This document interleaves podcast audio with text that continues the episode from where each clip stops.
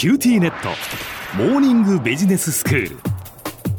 今日の講師は九州大学ビジネススクールで異文化コミュニケーションがご専門の鈴木雄文先生です。よろしくお願いします。よろしくお願いします。先生今日は映画と文化のシリーズですが何の作品ですか？はい2001年宇宙の旅ですね。はい1968年日本で公開でえー、スタンリー・キューブリックという有名な監督さんがやってるサイエンスフィクション SF ですね。はい。はい、SF っていうのは、まあ、その実在しない異文化を覗き込むっていうようなところがあって、まあ、異文化シリーズと少し関係があるかなと思ってます。は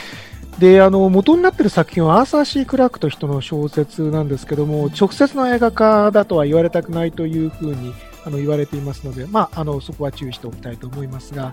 うん、大体のあらすじを、まあ、少し申し上げておかないといけないと思うんですけども、はい、私ね見たことがないんですよ。わかりましたであのね音楽は、えー、そのそれこそリハルト・ストラウスの「サラトストラは語りき」はいはい、この音楽が2001年宇宙の旅の音楽だっていうのは知ってるんですけど。はいありがとうございます。えー、えー、とですね最初の場面はですねこうなんかその生存競争で戦いを繰り広げるその人類の祖先たちのところを延々と流すんですね。うん、でその相手をぶち倒すときにあの道具を使うことを覚えたあの猿が相手をあの骨を道具にして相手をぶちのばすんですよ。うんで、実はその入れ知恵をあのした物体がありましてね、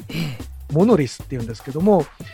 それを後で実はあの将来の時代に話が移った時にそのモノリスが月の中から現れてきてこれは何だっていう話につながるんですよ。でこれは実は人類に知恵を授けたあの地球外生命のあの仕掛けだったという話なんですね。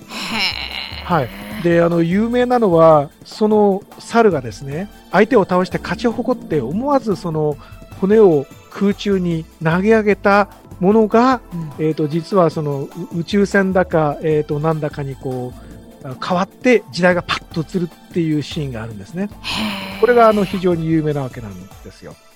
であの実はそういうことになってるっていうことはですね、うん、あのぼーっと見ていると最後まで全然わかんないですね。そうなんですね。はい。僕もあの後で解説などを読んでようやくああそうだったかと膝を38回ぐらい打ったんですけど、ね、かなり打ちましたね。わかんない状態でぼーっと見てると眠くなるんですよ。で、えっ、ー、とスターウォーズみたいなやつだとすごくあの動きがあっていいですけども、うん、あれを想像したら全然ダメで、あ全然違うんすごくあのテンポが緩いんですよ。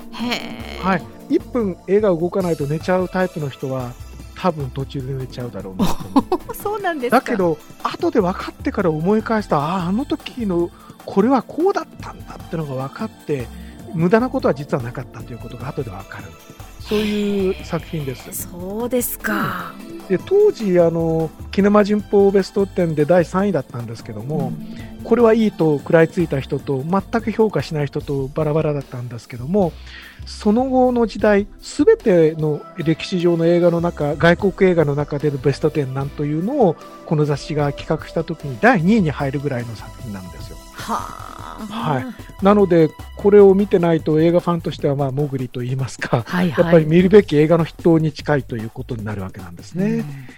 この話を聞いて、じゃあ見てやるかというふうに腰を上げてくださる方がもしいらっしゃったら、すごく嬉しいんです。はい。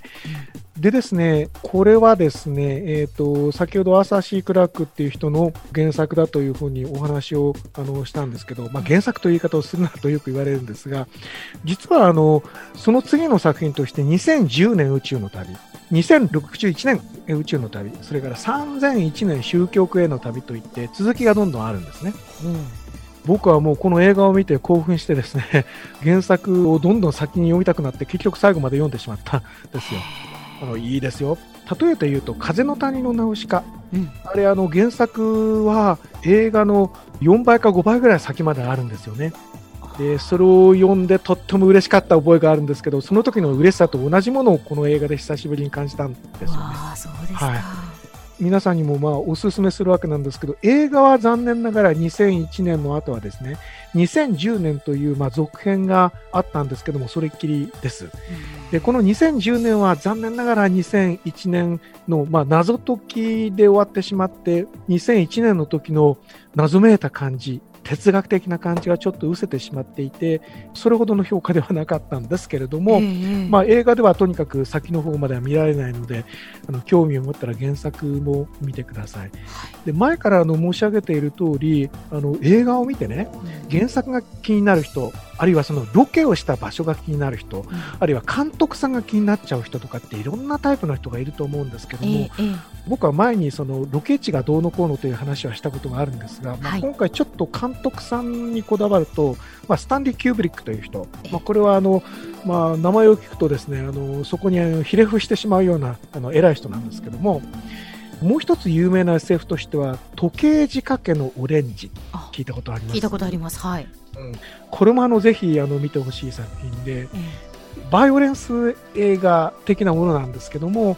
あまりにもバイオレンスが続きすぎると強制され続けると心が壊れてしまうというような哲学的な背景がある作品なんですね。でその他の反戦ものと言えるのかな戦争を扱ったフルメタルジャケットとか、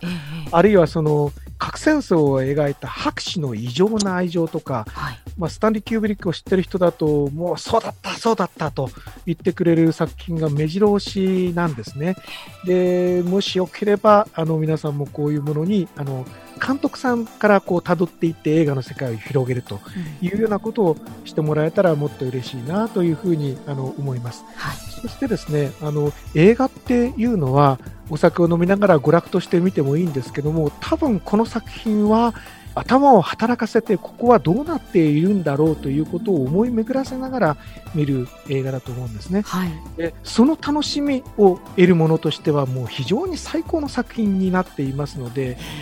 よかったらぜひ挑戦してみてください。あの、これに対する解説本の類や、いろんなウェブサイトもたくさんありますので、後からこれはこうだったっていう種明かしを見る楽しみというのもあって、1週間や2週間楽しめるというふうに思います。あそうですか。これはぜひ見ないといけないですね。では先生、今日のまとめをお願いします。はい、えーと、スタンリー・キューブリックの2001年宇宙の旅、名作の一つに数えられているものですけども、えーと、もし見逃しをされている方がいらっしゃったらと思いまして、ご紹介をしました。ぜひご覧になってください。今日の講師は九州大学ビジネススクールで異文化コミュニケーションがご専門の鈴木雄文先生でした。どうもありがとうございました。ありがとうございました。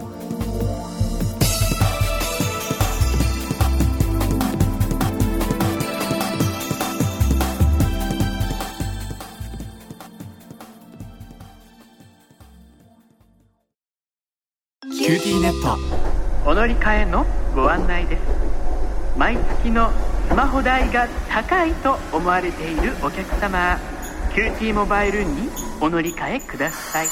あなた乗り換えるわよ。お父さん早く。乗り換えるなら今格安スマホの QTモバイル